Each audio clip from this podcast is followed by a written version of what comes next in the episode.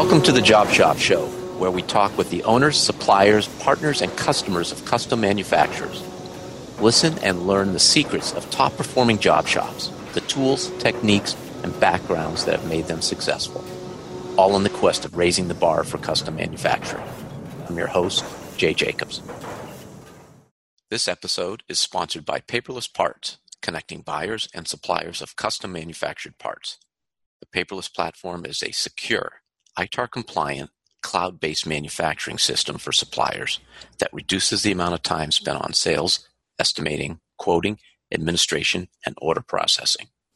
It offers seamless integration with the accounting and ERP software tools that shops already use, such as QuickBooks, E2, and JobBoss. Paperless Parts was founded with a mission to make manufacturing more accessible by streamlining the quote to cash process. Spend less time quoting and more time selling. This episode is sponsored by our friends at the NTMA, the National Tooling and Machining Association. The NTMA is an association of privately held, entrepreneurial based, and family owned businesses representing nearly 1,200 small to mid sized machine shops and tool and die shops across the country.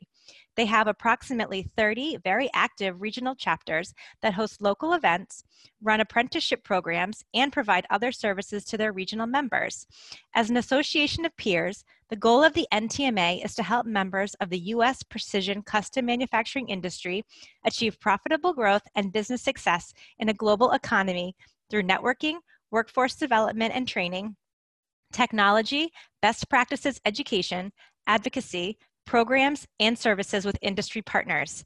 To learn how your company can get involved with the NTMA, including how to join, visit ntma.org.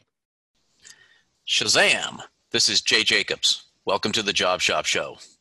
Have you ever considered opening up your company's financials to the workforce?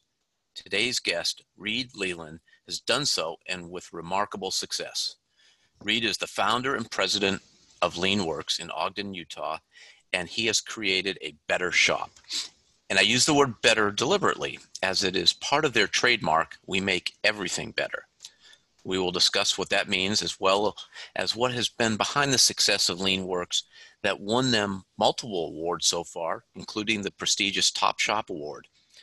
LeanWerks focuses on manufacturing the very most demanding of parts, and the word high is common in describing the environments and types of parts that they manufacture high precision, high pressure, high temperature. They even like Inconel. Welcome to the Job Shop Show, Reid. Thank you. Thank you. Glad to be here. On your website profile, you prompt the reader to ask you about lemon trees. And I do want to hear the answer to that. But first, I noticed on your LinkedIn profile that you speak Russian. How did you come about learning Russian? well, uh, we had uh, to take two years of foreign language in high school, and uh, uh, just so happens that Russian was one of our options. So you know, typically it's Spanish or French, and mm-hmm. Uh, we had a uh, the opportunity to learn Russian. We had a uh, Russian immigrant. Um, actually, in those days, she was from the Soviet Union, but she immigrated um, to the United States and was teaching Russian at uh, in our high school, so I took it for a couple years and uh, enjoyed it. And she had some connections back in the former Soviet Union, and actually arranged a five week tour for us one summer. We went back there and uh, went all over the place, um, and uh, had a great time. And took it actually for three years and became fluent enough to to uh, get by uh, in Russia. So it was a, a great experience. Have you ever been back? I have not, nor do I really desire to. I'm just wondering what the you would see as the differences b- between when it was the Soviet Union and it's now Russia, but how it's the same, but it would probably be a lot different. I I would imagine it's different as uh, many places would be. That was uh, you know uh, 35, uh, 36, 35 years ago. So yeah. um, I was a teenager, and uh, um, you know there were some pretty stark differences between what I was used to in America and what I saw there. Um, and I think now with with 50 years of life under my belt, I could probably get more out of it and see and understand better. But uh, I'm sure it's quite different today. So, what's up with lemon trees? Um, well, interesting uh, story, I guess. Um, interesting enough that our a marketing person thought it was worthy of uh, putting in my bio. Um, I, I grew up for seven years. I lived in Phoenix, Arizona, and we had uh, uh, we lived in a subdivision that was built in an old orchard, and uh, so many of the home, homes in our subdivision had uh, citrus trees. Uh, most of them were grapefruit trees, and still uh, the pickers would come around when I lived there and and pick the grapefruits and take them off for juicing or whatever. Mm-hmm. Um, but we we had a couple other trees in our yard, and we had a lemon tree that had a lime branch grafted onto it. And I, you know, I was uh, I lived there from the age of seven to fourteen. What do you mean by you had a lime tree branch grafted onto it? How do you do that? So that uh, I don't personally know, but I know it can be done. There's a way to to graft a branch of one tree onto another tree, and it takes and lives and survives. And so we had this tree that grew almost all lemons, beautiful mm-hmm. big yellow lemons, and one branch had these uh, green limes on it. So you and, made the lemon tree better. Yeah, it made the lemon tree better. And I would, uh, as the story says on my website, I would pick those, and, and we were one of the only people in our neighborhood with with those mm-hmm. with those uh, fruit. So I would take them around on my wagon and sell them to neighbors. And uh, I was always interested in finding a way to make a buck, even a, as a kid. So that's the story. So you started out as an entrepreneur when you were very young. Uh, evidently, yeah. Yeah.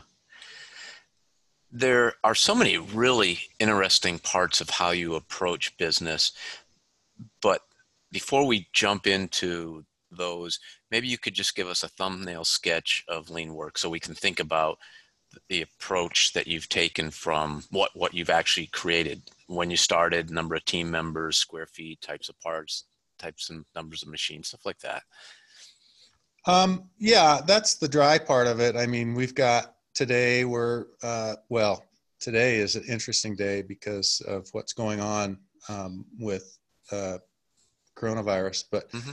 um, you know we're 20 people 22 people um, and we have roughly um, 40% of our business is in high pressure pumping for oil and gas. And uh, 60% of our business is in various aerospace and defense markets, commercial and government. And uh, we're, we're obviously um, uh, working through the current challenge, but uh, those are, that's what we do. Those are the types of parts we make. Um, and so yeah like i said that's the dry part of it the story i like to tell about LeanWerks to help people understand it a little bit better is how it came to be yeah and um, so i graduated from uh, weber state university here in ogden in, two, in uh, 1993 uh, with a bachelor's degree in mechanical engineering and i uh, was uh, thought I wanted to save the world. I was kind of a closet tree hugger mm-hmm. and went to University of Oklahoma to get a master's degree in civil environmental engineering where I could help address um, all these environmental issues that were were so uh, you know a hot topic at the time and in many mm-hmm. ways still are and i so i got that degree and my first job out of school uh, ended up bringing me back here to ogden i worked at hill air force base um, and uh, decided I really didn't like cleaning up messes. And so I went back to my uh, mechanical roots at, at Weber and uh, went back to work with a company that I actually worked for part time as a student at Weber called SetPoint. And SetPoint was an industrial automation um, integrator that would design and build clean sheet machinery from scratch for companies that needed uh, automation that you couldn't buy it off the shelf. Mhm. And so I love that. And their uh, their uh, philosophy was built on this open book management, and uh, that's where I really kind of cut my teeth in in the world of business and uh, um, became the general manager of that company after a few years. And in 2001, after the 9/11 uh, uh, terrorist attacks and the dot com bubble was kind of imploding at the same time, Mhm. uh, Setpoint was having a hard time uh, keeping the hoppers full. And the owners who had branched out to start a new venture, their new venture was having a hard time at the same time, and they couldn't afford to be absentee owners. And so uh, they came back to run Setpoint, and I was uh, let go. And that really was the the first domino to fall in the creation of, of LeanWerks. And what happened was I had a great relationship with the owners. Mhm. And after a few, uh, after about a year of bouncing around trying to find something I really liked, and I liked Setpoint so much that uh, it was hard for anything to live up to it. And it had a unique culture based on open book management. And uh, so, I mean, it really kind of set me up for, for not, not being able to be happy anywhere else and and uh, I had a great relationship with the owners. And after about a year, they came to me and said, "Hey, we outsource a lot of machine work. Why don't you start a machine shop and we'll partner with you?" Hmm. And and I said, "I'm an engineer. I'm not a machinist. That's that's that's uh, that's that's not me. No thanks." Mhm. Well, it planted a seed, and uh, um, I after a month or two, I started researching and doing all this stuff, and uh, I went back to him a few months later and and said, maybe maybe that does sound good. Are you still interested? And they said, yeah. So we we partnered, and in June of 2003, uh, LeanWerks was formed. They owned 40%. I owned 60, Ah, and uh, uh, and I built it on the very open book management principles that I was so fond of at Setpoint. And so that's how that's how we got started. And I had a had a captive customer to help me learn the ropes because I wasn't a machinist, but it was did they contribute? me. Besides business financial capital to get going? So uh, another interesting part of the story because um, I contributed 80% of the startup capital, and Setpoint per, contributed 20% of the startup capital. Hmm. And but they got 40% of ownership, and I got 60. hmm And that's because they I wanted them to co. I I couldn't get a loan.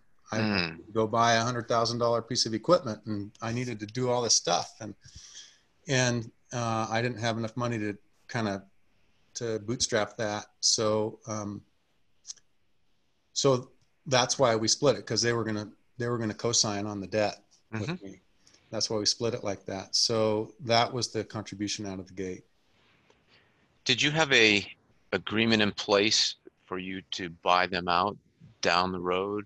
Was that we had a very thorough thank god it was uh, one of the best things we did very thorough operating agreement uh, membership agreement um, Mhm. that, that stipulated uh, after so many years there was a buy sell um, you know option and uh, there was um, rules about decision making for you know typical stuff but decision making on major purchases and and so forth and there was a stipulation that uh, my spouse could not uh, work at the company so uh, for the first four years it was uh, Hmm.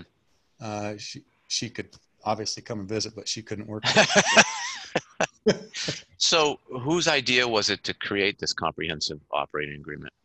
Well, I you know, the the owners of Setpoint are savvy business people, Mhm. and um, they uh, and and we work with some great uh, legal and tax advisors, and so they had formed several other small companies, uh, spin-offs of Setpoint. Uh, the founder of Setpoint, Joe Cornwell, used to call his strategy the onion strategy. I mean, he'd keep on creating these companies, and he'd call them layers on the onion. You know, Mhm. and this machine shop was just another layer on the onion. And he was also very uh, um, had a abundance mentality. There's enough for everybody. So he didn't feel like he had to own or control every uh, every company that he started. He just wanted a piece of it, mm-hmm. and and and he was very helpful to those companies as they started. So so uh, I think LeanWerks was one of the first uh, companies they started. They started another company called Rocky Mountain Testing Solutions. They called they started Setpoint Amusement, which made roller coasters, and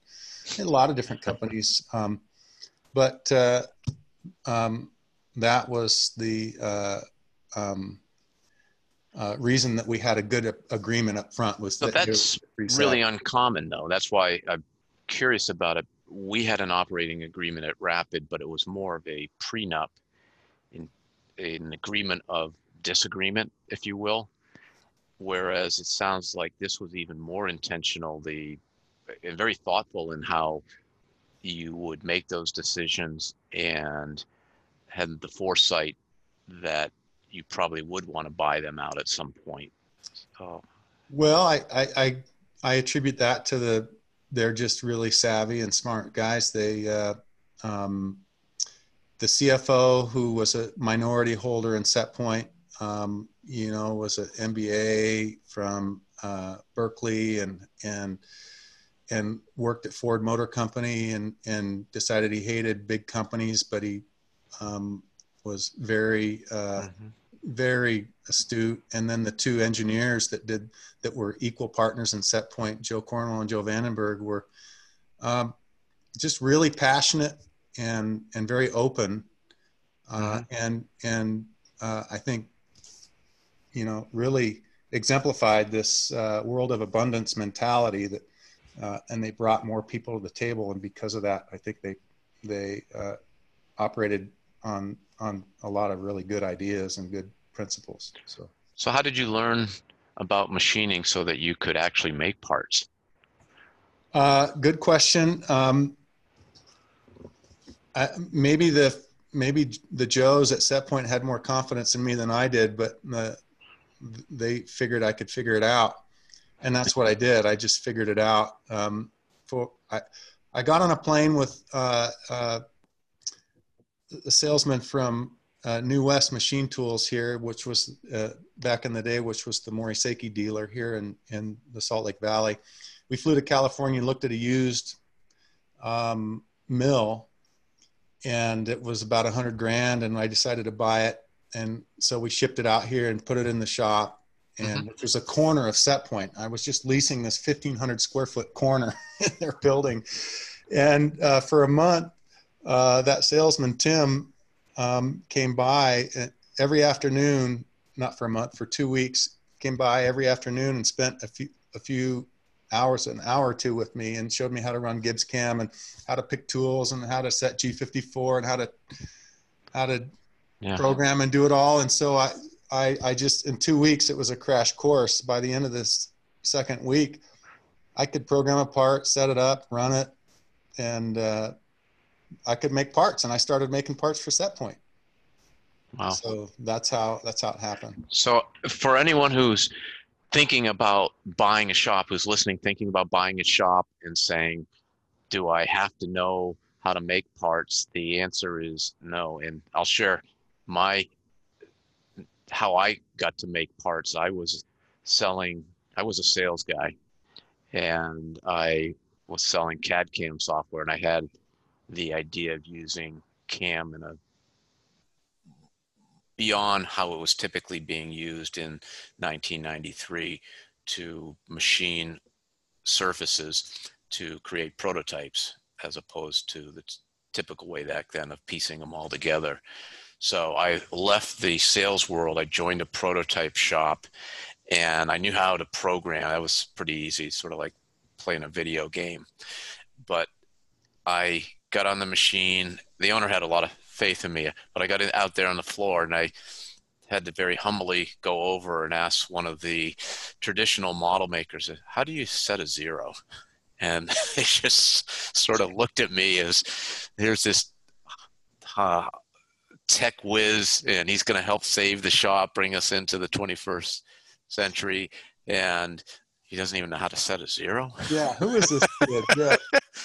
Yeah, and you know, a couple times. Luckily, the machining centers weren't closed because I forgot to. We used a double-sided tape a lot on plastics, and I forgot Mhm. to tape them down. So all of a sudden, you'd hear this thump, and the part would go flying off. And yeah. oops. So, but I didn't have any experience. I've been in a lot of machine shops, seen stuff, and but you you can learn it. It's it, you you can get the basics. Let me say that that that approaching the level of the folks who worked for me, who I worked with, who I'm sure in your shop, there's there's just so many years of experience there. But at least Yeah. you you get a sense of what they're doing. It actually makes you probably appreciate it more, right? Much more. Yes, absolutely. Yeah. How did you get the name LeanWerks? Um, my wife, even though she wasn't allowed to work here, and, and she had a career of her own, so it's not like she wanted to. Um, Mhm. She she has a degree in accounting, and she was the manager of financial accounting for Duke Energy. Uh, They had an office in Salt Lake, and so she had a rip roaring career. Uh, but obviously, we talked, and um, uh, you know, we were going to call it Set Point Production. We had all kinds of different names, and and uh, we just got to talking and you know she knows that we're big uh, believers in lean manufacturing. And and uh, so we got to throwing ideas back and forth and the word lean came out and she goes well why don't you call it leanworks?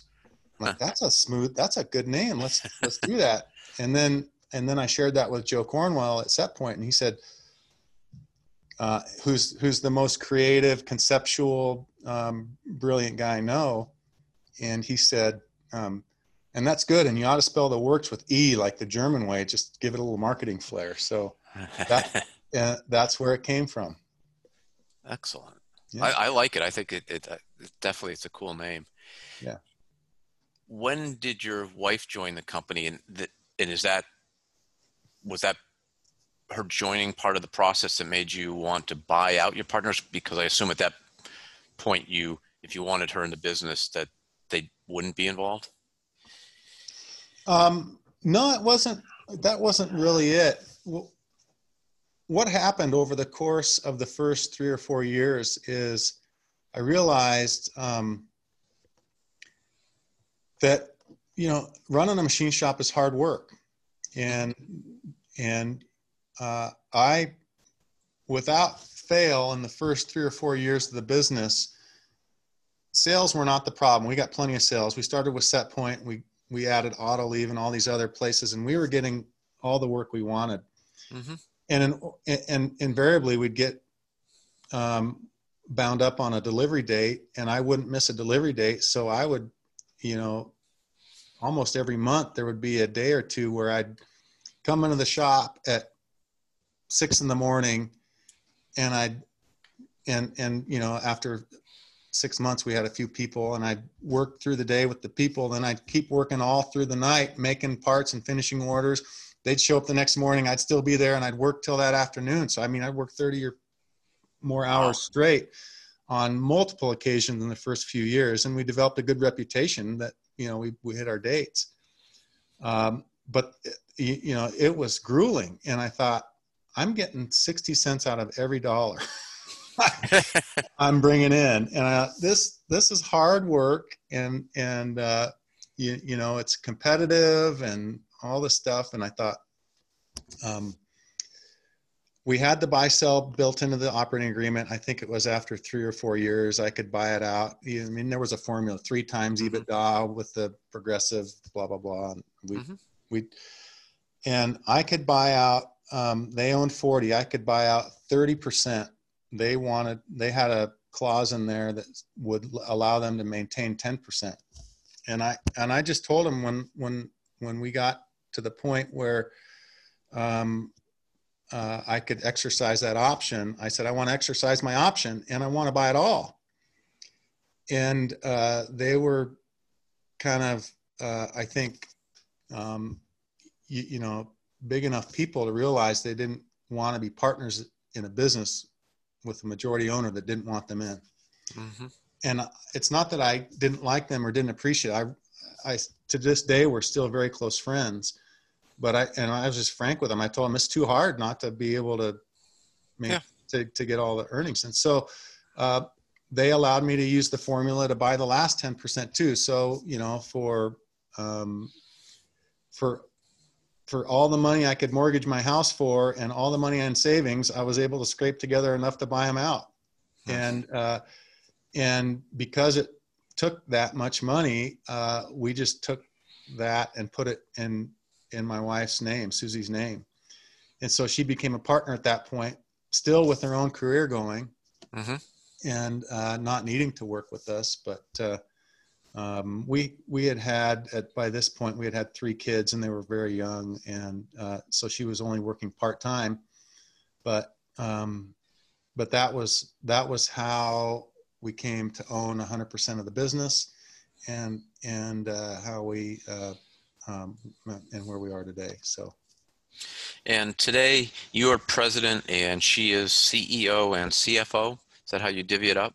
That is correct. Yeah what's it like having your wife as a business partner? Because sometimes it works out great, and sometimes it's it's not so good. Uh, and I know she'll probably listen to this, so but I'll I'll share that. I, I hadn't even started the shop yet, but I was a manufacturer's rep, and I wanted to sell, and my wife was supposed to be doing the books, and she just didn't have a sense of urgency on it, and I would get mad and frustrated. And it got to a certain point. I said, you know what? I'd rather have a wife than a bookkeeper. So yeah. uh, I went out and got a part-time bookkeeper. Yeah. and uh, so, what's what's it that, like for you? That may be, uh, I, I, not to be condescending, but that may be the more typical your story. Um, yeah, our, yeah. I think ours is atypical. Uh, my wife is a phenomenal accountant. I've worked with a lot of accountants and accountants in my time, and she is uh, in in my fully uh, humble and and uh, unbiased opinion the best accountant I've ever worked with.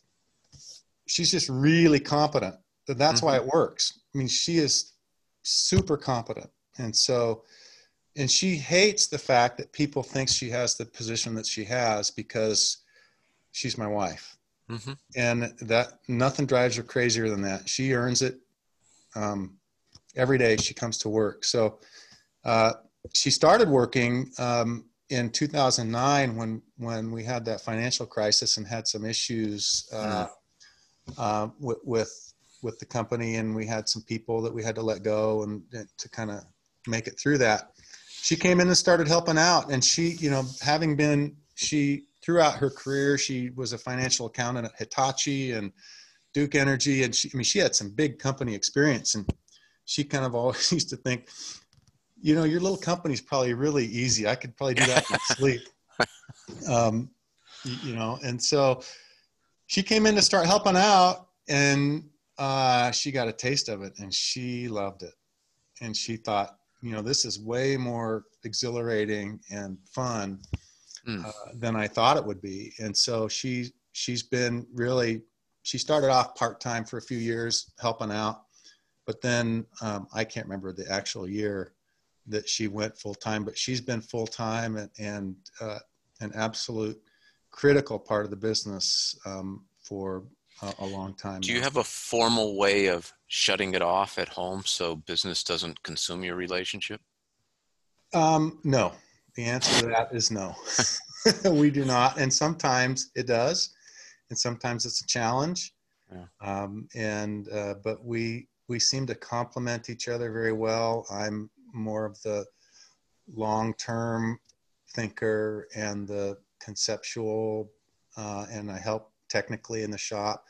She is much more short-term, high intensity, um, uh, very uh, um, precise and hard driving. And so uh, we complement each other very well. I'm less risk averse, hence the fact that I started the company. She is very risk averse. And so um, we balance each other out. And we just, uh, I think, on the real important decisions, um, uh, we do a pretty good job of listening to each other. But uh, um, on the day to day stuff, uh, some of the noise, uh, sometimes it gets a little challenging to shut it down, but um, you know, we work our way through it. Nothing formal. Sometimes I wish we did, but we don't. You don't. You don't have that operating agreement like you did with the set point guys. yeah, yeah, n- not to that level. No, no buyouts. Right. Um, so let, us just talk about now how you. I, I really like how intentional you have been in creating the culture, the DNA of LeanWerks, and uh, your trademark is "We make things better." And some of the things that you describe are better parts, better process, better people. Who came up with that? And, and talk just about better. Yeah. So we this was uh, this was a an effort. This is the result of an effort that happened in 2015. Um, I listened to a uh, a webinar uh, in which a gentleman named Michel Neret, who's uh, from Canada, Toronto, uh, was being interviewed about some of the secret sauce of businesses and success and all this stuff. And he said some things that stuck with me. And so I called him and uh, brought him down and and hired him and he did this deep dive for a few days and got to know me and some key players and and then he came up with this um, what he called the LeanWerks essential message. Mm. and basically it was a distillation of of our dna and what what makes us unique and what makes us who we are. And basically that's what he felt like it was is that everything we do we, we're not satisfied just to do it. We're all driven by this uh, internal uh, code that says if you're going to do it do it better make it okay. better.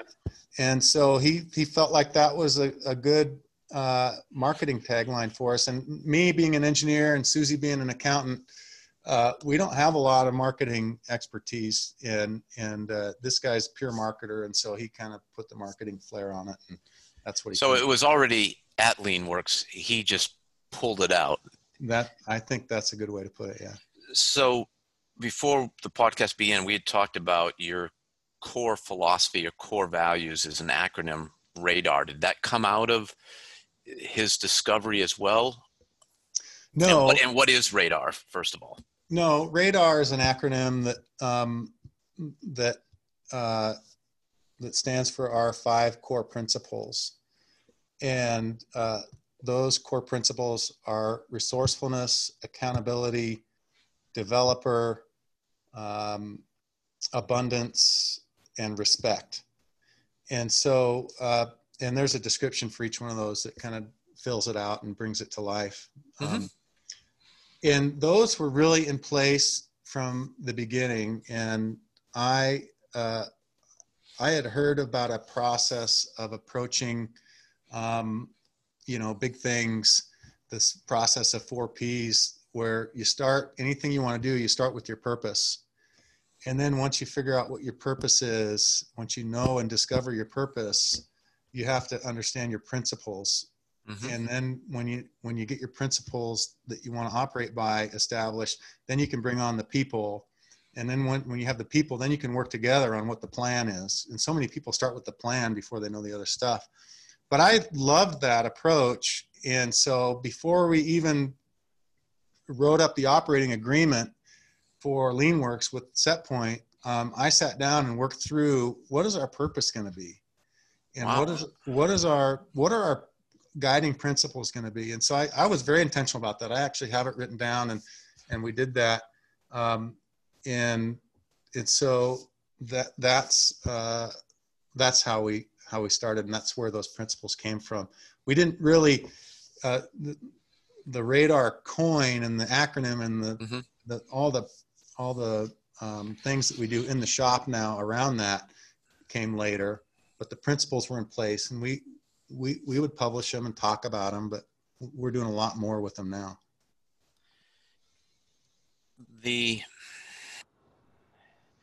I'm, I'm thinking of the what you said in terms of, and I have to say, I probably had, I had the purpose and the principles, but I they were more in my head. I I just put together a business plan for Rapid, and I had a philosophy, but it wasn't wasn't articulated like you put forth. And I think probably a lot of people do that. So uh, I would say, first of all, it's probably never too late. What would you say to a shop owner who has who's up and running and is trying to extract that from their company? Should they hire a consultant like that? Is it something you can do yourself, or what's a well, way to get started?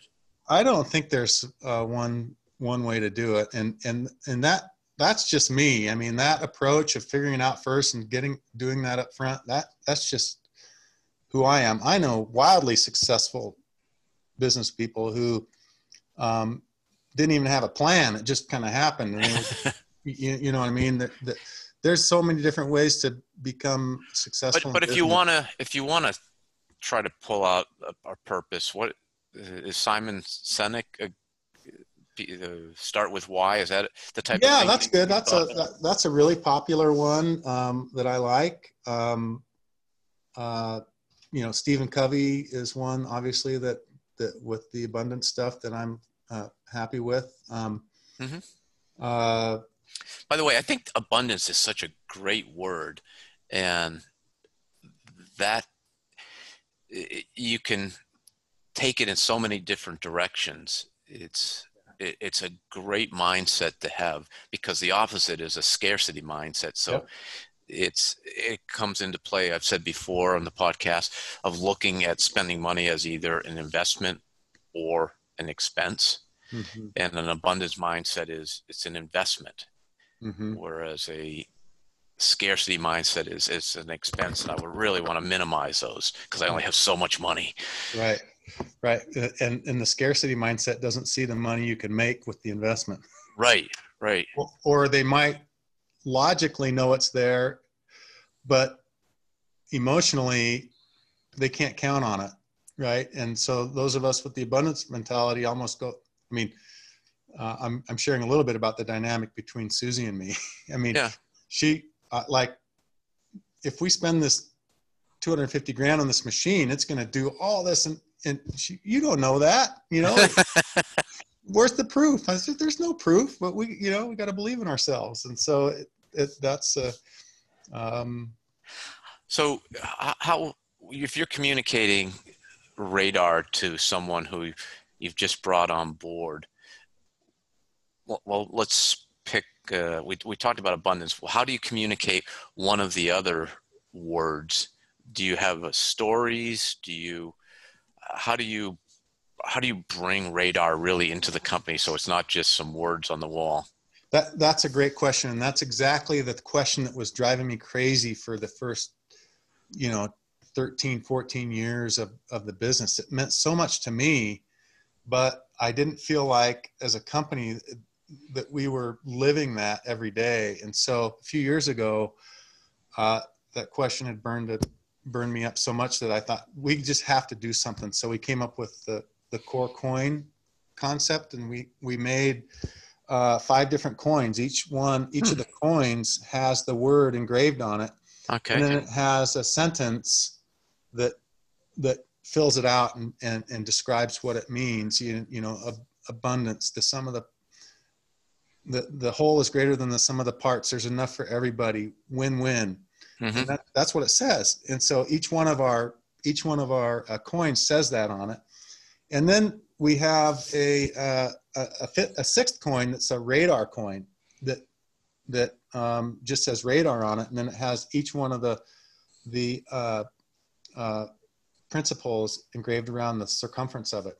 Hmm. So so we've got these coins. Then how does it work? So we have in the break room and all over the shop um, a description of each one of the core principles and then a, a, a, a description of how this program works where we uh, each person can nominate one person a week for anything they see. If, if they see somebody that exemplifies one of those core principles then they can nominate that person and all they do is send me an email or write me a note mm-hmm. or the or their lead note or whatever. And so each week I'm getting three, four, five, seven, sometimes 10 uh, nominations for someone. Uh, Valerie stayed late to make sure and get this shipped, or, mm. uh, you, you, know, so and so had an idea to make this better. And so they get the developer award and, and or, or coin. And so we have a weekly meeting, all hands meeting in the break room. And the second item on the agenda after we go through results is core coin uh, nominations. And so I read it out. Uh, you know, Kim nominated Valerie for accountable, and and then there's a description. She did X, Y, and Z, and and so it really helped the company, and Mm-hmm. uh, and so so that's a weekly event, and then every month we have a a uh, a winner of the radar coin. So that goes to the person who most exemplifies the the overall living the core principles. And I picked the first winner, but then from then on for the last few years, it's been the the last winner picks the next winner for each month. Ah, I love that. So so really, it's it- Yeah. it's become this thing. And then we've got a deal where once you get so many coins, you can trade them in for um, you can trade them in for lunch for your team. hmm Um, you can trade them in for Leanwork swag. So it it's it's I love actually worked really well. We've done a lot of little programs here that some of them kind of fade and fizzle. This one stuck, and it's really brought our core principles to life. And the the new people get it immediately because just because we're doing that and talking about it every week. Yeah, we had an acronym. We and like you, it didn't come together until we had been in business for quite a while. But our acronym was PAUSE, which was P prototypes first, A anticipate the customer, U under promise over deliver, S sense of urgency, and E enjoy the journey. And it, I think, like you, I wanted to come up with a way to describe how we operated that embodied the culture. And I think it's really important, and it's what you did, that the core values, core philosophy was what we were already doing rather than what we wanted to be Mm-hmm. and it was it was really important to be able to live and, and or try to live those values every day because those were how the shop was running and you didn't want to stray from them Mm-hmm. Yeah. So actually one of the things we did was when we were interviewing i would tell folks or whoever was interviewing the five core values and we'd say which one resonates with you most? And tell us why. Just to see if they did because if none of them did then Yeah. wasn't going to be a good fit. Yeah, uh-huh. that that that brings up an idea that we have that we have not executed yet, and that is to go around and and ask people and videotape it. What what does it, Ah. what does developer mean to you? What does accountable mean to you?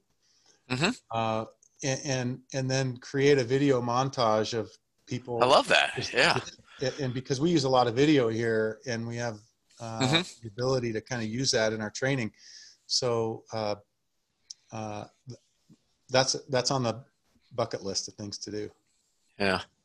The other thing we we did, which was we instead of just telling someone great job, we trained the managers first to describe it in terms of one of the core values. Mm. That that was a great job because you anticipated what the customer was going to want and you made sure we had the tooling in place so that we could execute on that. I think it was that was really helpful. So yeah so better people embedded within the DNA of LeanWerks. You, I liked again before we were talking. You used the phrase of everybody talks about there's uh, not a skilled workforce. It's tough to hire people, and you decided to create your own destiny rather than be a victim. So if you could just talk to that and what you've done to bring up the people who are within LeanWerks as well as make sure you've got a pipeline of talent. yeah so um, you know we grew we grew really fast we you know in in uh, i would say from about 2009 when we struggled through that crisis we we got down to about six people we had been Mm. about 20 people before that Yep. but that really knocked us in the knees and then so we went from about uh, six people to in 2014 so in six years we were 65 people So we grew Wow. really we grew really fast, and um, and and tho- we had a lot of growing pains through that time, and we had uh, um, uh, decided, you know, that we can't. I mean, we did exactly what you said. We we said, you know, we're not going to be victims. We're going to take control of our own destiny, and we're going to implement a training program. We're going to find a way to screen people when we're interviewing them for the right stuff Mhm. you know the aptitude and the attitude and uh, you know we're going to look for people who are humble hungry and smart and uh, um, and and get them in here and then train them and Mhm. so uh, uh, that was the approach to it. And then we you know we struggled with a lot of different things uh, trying to figure out how to train in an efficient way that didn't create tons of administrative burden. And we struggled with that for a long time. And honestly we still struggle with it but we've gotten a lot better at it and uh, and you know over the years we've gotten department of labor approved we have a certified apprenticeship program in here and So, how many other machine shops in Utah have a certified apprenticeship program? one that i know of Was that hard to get through the system, or were they pretty easy to work with? um, it it was difficult in that the the apprenticeship um, lead in Utah that works for Department of Labor was uh, well intended, but it was it just was painstakingly slow.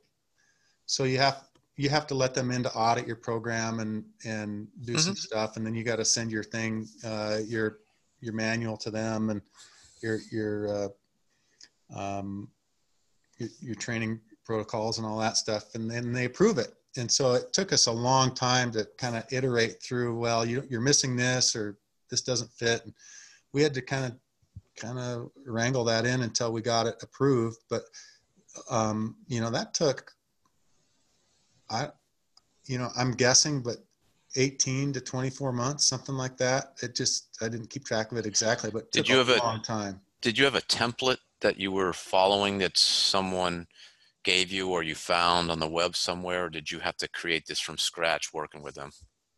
We we created ours from scratch. Um, the the hours tracking forms and but they're out there. I mean, you can find some things. Mhm. Um, uh, And We how many apprentices do you have have gone through the program or are working in it now with you? Um, th- there's, uh, I'm going to say there are uh, about 14 people in it right now.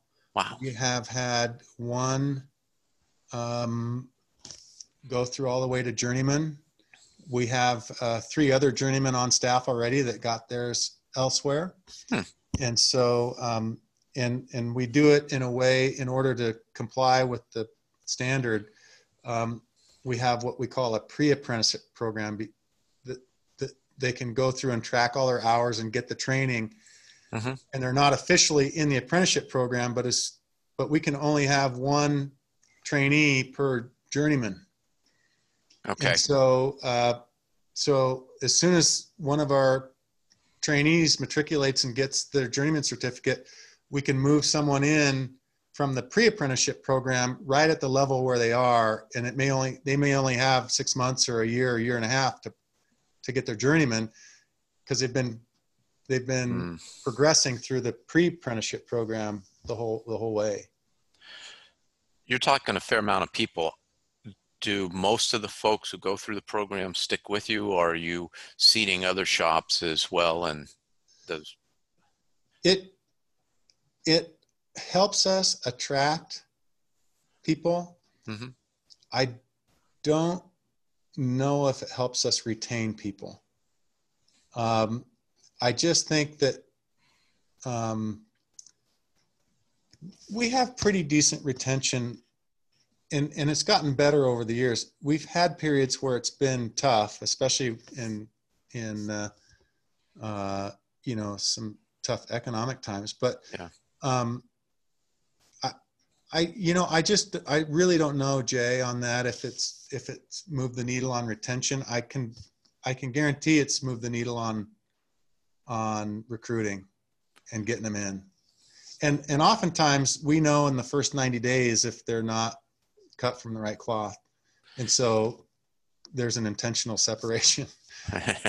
but uh, um, I, it probably has helped with retention. Uh, you know, our, our core people have been steady over the years. It's the people that come and go on the fringes and mm-hmm. and and some of those are have worked out really well and moved into the core. What I would say.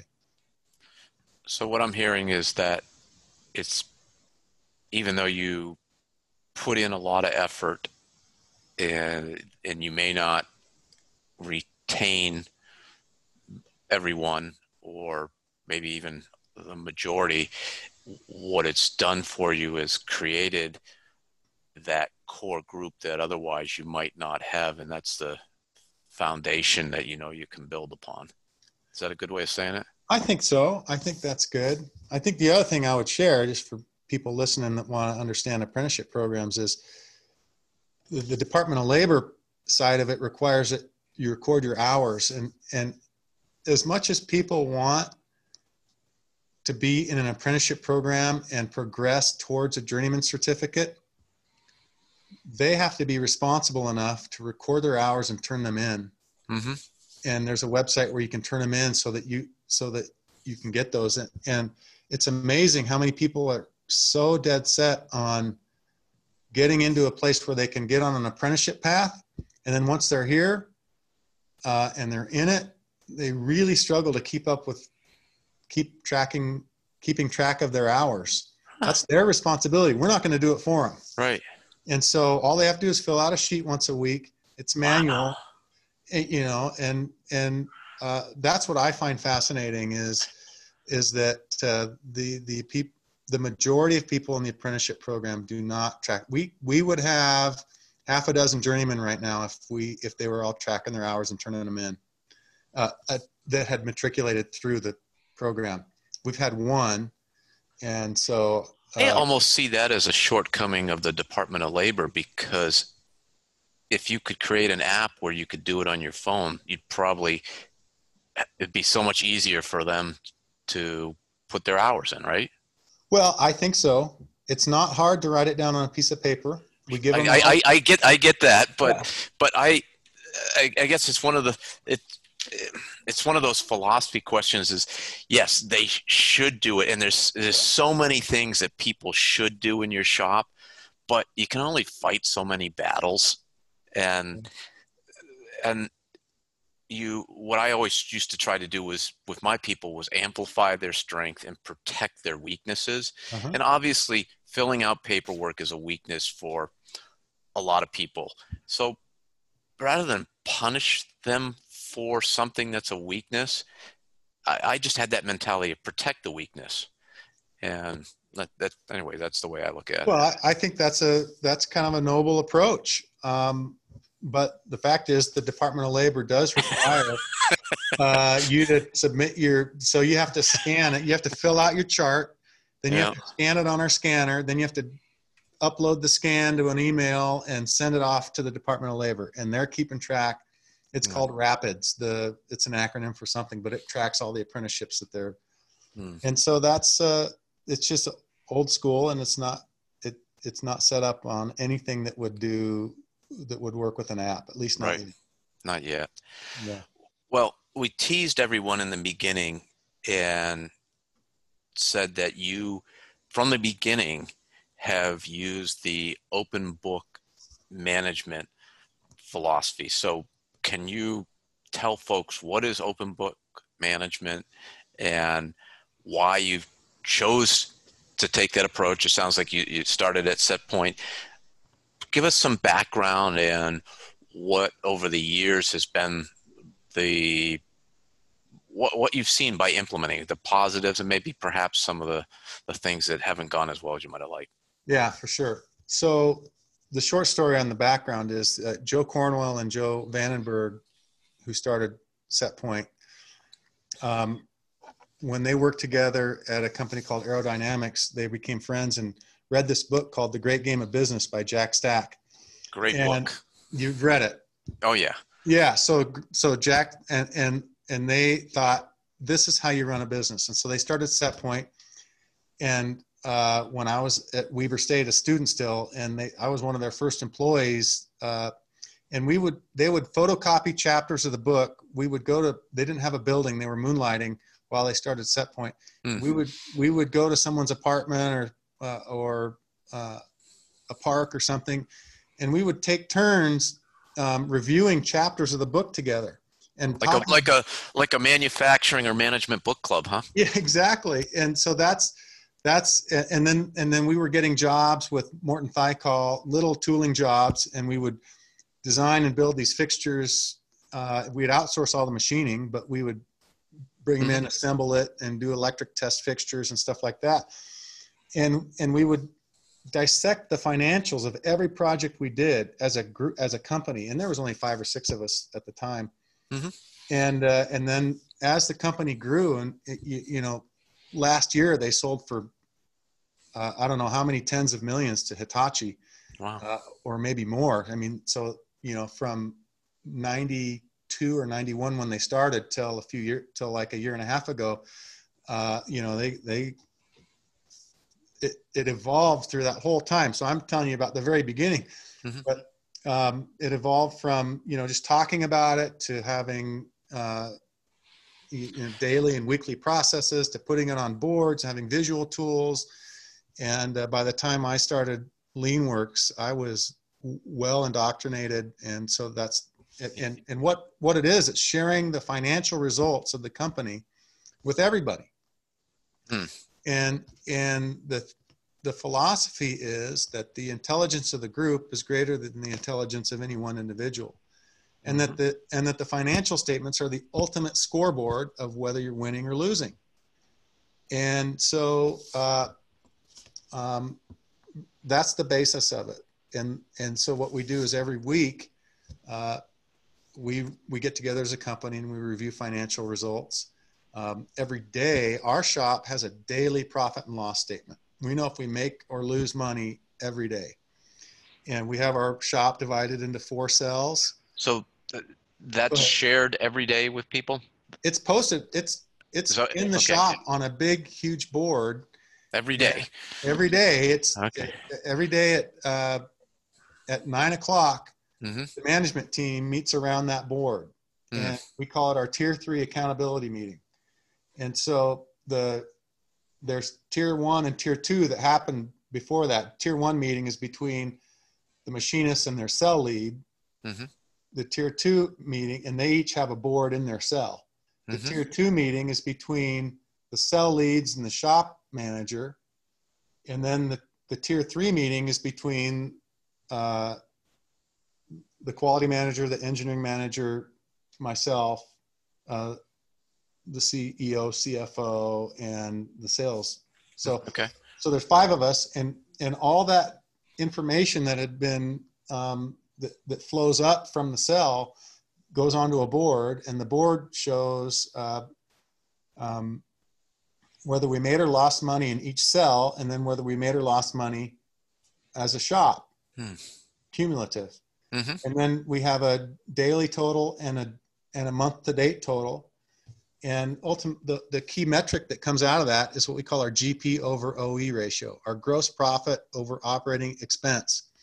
And so if gross profit over operating expense is one, that means we broke even. If it's less than one, we lost money. If it's greater than one, we made money. Mm-hmm. And, and our profit sharing, which is another key tenet of open book management, kicks in when the ratio is 1.2. So if we get mm-hmm. a month to date ratio over 1.2, there's a formula that dictates how much money goes into the profit sharing pool and then the and then that profit sharing pool gets shared amongst the employees by another um, we distribute shares to the employees and so it, it, translates into a share price and so they can see you know if if it's 93 cents a share and they've got 200 shares they're going to get 186 bucks so hmm. um, for that month you know so that's that's that's kind of how it works. And then how we have. You, oh, go, go ahead. No, I, I was going to say that the final piece of it that makes it work is the training. So we have four one hour training modules that train people on um, time value of money, um, income statement and balance sheet. Um, cash flow is the third one, and the fourth one is metrics. So mm-hmm. balance sheet metrics, you know, current ratio, uh, you know, liquidity, thing, um, debt to equity, things mm-hmm. of that nature. So we take one hour and so four hours in total and and run them through that training. And at the end of that training and it's tailored to so that they understand our um our who, cre- who created the videos? Um joe knight. Uh he's he was uh the financial minority partner of setpoint mm-hmm. and he wrote a book called financial intelligence which is one of the uh harvard business review top 100 business books of all time and he he consults on it all over the huh. world now um, but he uh, he's got a company called business literacy institute and we actually lease an office in our shop to to he and his partner and they literally okay. go all over the world ea sports i mean the biggest companies ge they're doing financial training for those guys and they have a video series and huh. they're they're housed in our shop and he's a former partner from setpoint wow. and and he can come he comes down to our all hands meeting every now and then and talks to us but so it's it's a very uh, synergistic type of situation wow. so, what, a, what a great resource to have right there yeah. the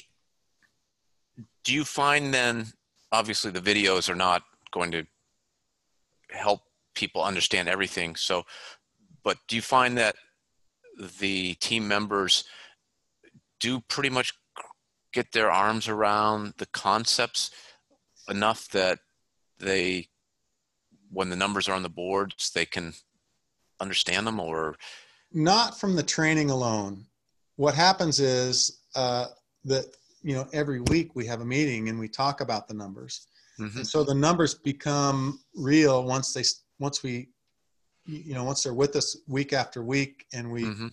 uh, you, you know we talk about them now i will say that um, the the level of understanding and engagement on the numbers ebbs and flows based on our training efforts so if we get too busy for a year and don't update the mm. training or get the new people through it um, that understanding goes down um, but there's there's also a, the core group of people who really understand it that are out there that that maintain the floor, right? I mean, they, they maintain mm-hmm. the bottom of the understanding. They, they make sure that um, that there is a base level of understanding at our shop.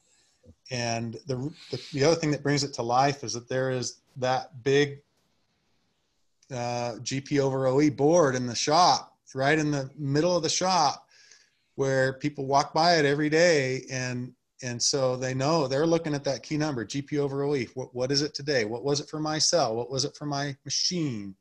We have it down to that level. And there's a lot of allocations that go on with expenses on how much expense to allocate to each area and each cell and each machine.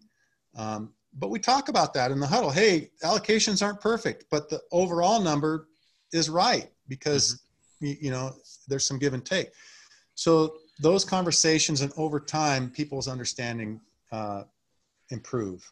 You know, I'm thinking about this from maybe from my perspective as a shop owner and probably a lot of the listeners is like, whoa, there's no way I'm going to show all my financials to everyone in the company. That's there's a few different reasons. One, it's private. Two, they they won't understand and they'll uh, think we're we're super greedy. And and I look back and I certainly didn't have the financial competency in the beginning, even if I wanted to do that. And then it's almost like it got to a point where the effort to do it would have been pretty, pretty. Uh, I don't want to say challenging. It it would have taken a lot of effort to put into place, and I think there's people who probably I'd be interested if this happens to your organization. They just don't understand it, and they see the numbers, and it turns them off for some reason. And uh, so, if I put it into the company as an ongoing concern, would there be key people who would maybe walk away? What, what do you think about that? Yeah, I. So there's a lot there. Um, the the first thing I would say is Um, it's it is how we run the company. It is our primary uh, mode for performance feedback. Every shop does something to provide performance feedback. Mm-hmm. And so our performance feedback is built around that ratio, GP over OE. So whether you know whether or not you're doing that, which is a financial approach to feedback, or whether you're just doing pure throughput and quality and you know on time or whatever, mm-hmm. um, you're doing something to manage performance and give mm-hmm. that feedback. And this is just how we do it. And and the the way we've developed has become fairly efficient for us. It's it's not an overwhelming, time consuming endeavor. Yeah, I'm just thinking about it for somebody who says, I I really would like to do it, but I'm afraid, or I, maybe it's too late in my shop's so, journey. So to that, yeah. So so to that point, I would say, um, is it part of your core value system? If you value uh, the transparency, because so, some of the things that come out of this, it flattens your organization. There's accountability hmm. flows up as fast and as hard, or even more so than it flows down. Yeah. Um, because mistakes are transparent and it shows up on the board. Uh, you bid that wrong. Why did we go? Why didn't you uh, check on that customer's credit ratio? They're not paying us. I mean, because we cover cash. How much cash do you have? Why aren't we? So th- there's a lot of tra- the transparency is great, and there's no place to hide. That's the other thing that comes out of this is poor performers. Um, there is absolutely no place to hide. So mm-hmm. poor performers get weeded out pretty fast. So if it's if that's the kind of culture you want, very transparent, and uh, not that you can't have a transparent culture in another way, but this forces it. Um, the then you can do it. The to your other point, it there are people that this is a huge turnoff to, and it becomes a filter. So mm. um, you you will lose people and uh, you may lose highly skilled, good contributors um, yeah. if if they're not used to it from the outset. If you're trying to convert, I had a guy that was a great machinist, journeyman, longtime machinist, that said, "This is the first place I've ever worked where uh, I worry about it at night." Ah. And, and I said, "That's perfect. that's exactly what I want." but, but but that's not what he wanted, right? That's not what he wanted, and he left and and so I've always said open book management creates an equitable distribution of stress. I still feel the most, but other people feel it too. And and along with that, it creates what I call psychic ownership.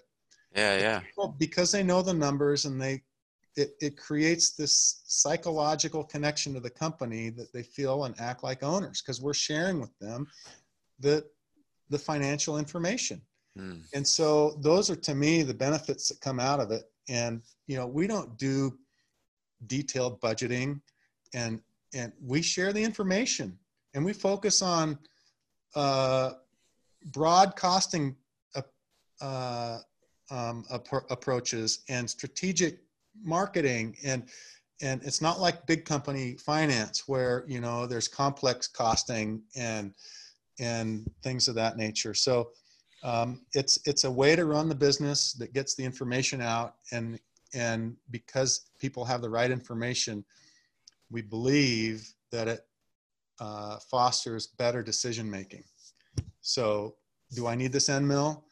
Um, mm. well i know that's going to affect my expendable tooling number for for my cell. Or um, you know mm-hmm. do i need that fixture? Is there another way to do it? You, you know and, and so we get that kind of behavior. I wonder though, uh, just to be sort of devil's advocate, that it's good that they're thinking of about those sort of things, but are they perhaps missing a bigger picture when they're so focused on the cost they control where, where you would want them to spend money but they're not willing to spend money that happens that happens and i have to encourage them to to to to to say, look, our time is worth more than that. We've got to go get yeah, that. Yeah. So yeah, that happens for sure. Hmm. I'm sure we could chat for quite a bit longer on this. I before we wrap up, though, you are a member of the NTMA, the National Tooling Machining Association. Can you just share some of your experiences with that and why you have decided to join and, and participate in the NTMA? Yeah, I, I, would love to do that. I just want to say one more thing about open book management that I think mm-hmm. for anybody that's interested in pursuing that, um, the the thing that um, is so uh, critical about that is that it is it is not a panacea, right? It is it is hard work, and the number one thing that that um, but it pays off. But the number one thing that I get and that you have to work on is to explain that cash is real and profit is theoretical. And so the the fear that most the fear that most owners have is that they're going to see these these numbers on the income statement and they're going to think I got that much in my wallet. And and so we spend mm-hmm. a lot of time training on the difference between cash and profit. And uh, and then they got to they get to understand that cash cycle and and the collections and, and and all these other important aspects of the business that machinists don't normally think about. So, all right, as far as NTMA goes, um, N- NTMA has been a really uh, a helpful organization for me. I joined in 2009, and uh, it's been a um, a great group of uh, like-minded uh, shop owners that um, get together at national events, at chapter events locally, and we share and help. and And uh, there's a ton of content um, that that is helpful. Uh, there are a ton of resources that are helpful. Everything from um, the help we're getting now about understanding uh, all the new legislation that's come out with the CARES mm-hmm. Act and the FFCRA and and all that stuff. We've we've just had endless resources to help us navigate this, and it's all because of the NTMA.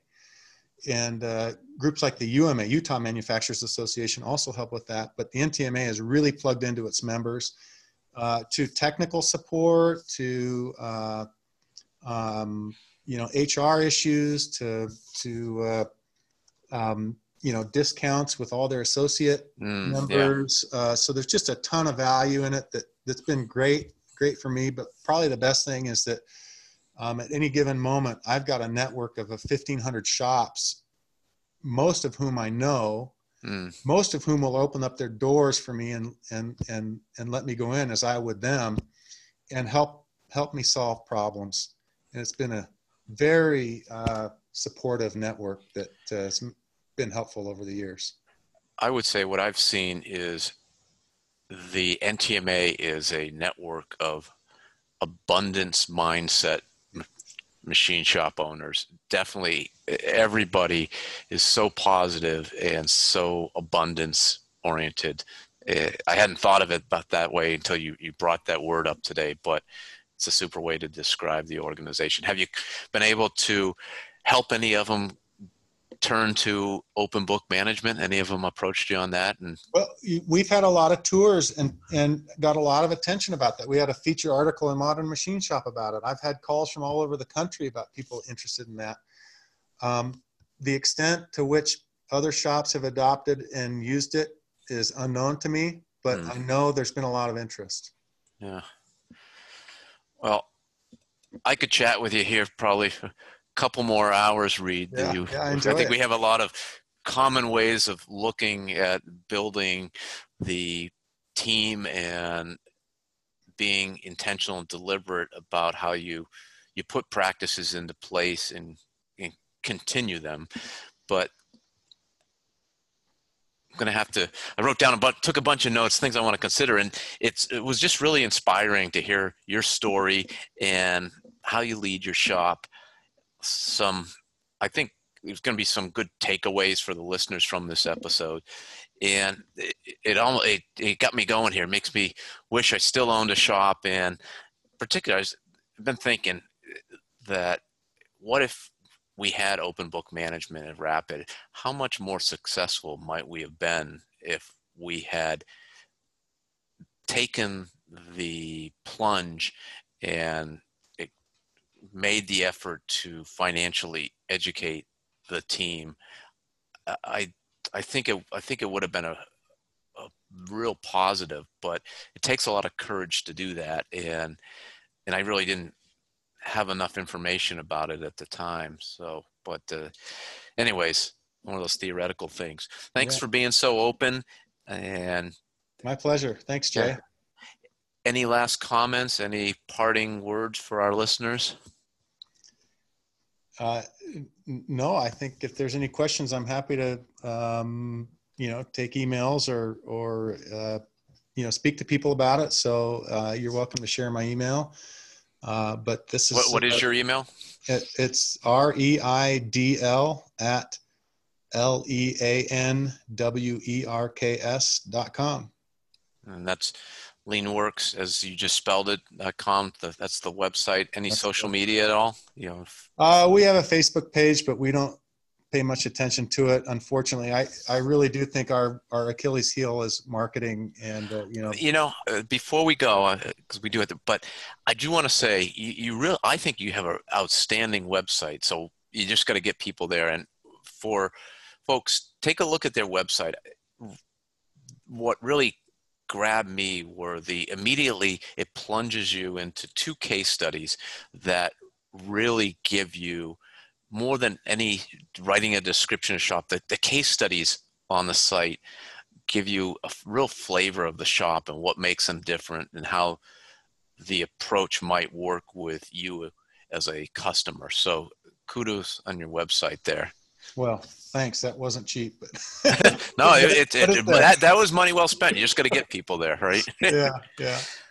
Well, folks, thanks for taking a big chunk out of your day to dive into the story of LeanWerks. I hope we're providing you with very specific ways to up your game and that you walk away with an actionable item to implement soon. Maybe you will think about open books management. If you do, I would love to know what your results are, and maybe we could document your journey there. And if you haven't already done so, please leave us a five star review on your favorite podcasting platform. And it would really be appreciated if you shared the Job Shop show with at least one other owner who you know. That's my, my actionable item to ask of you today.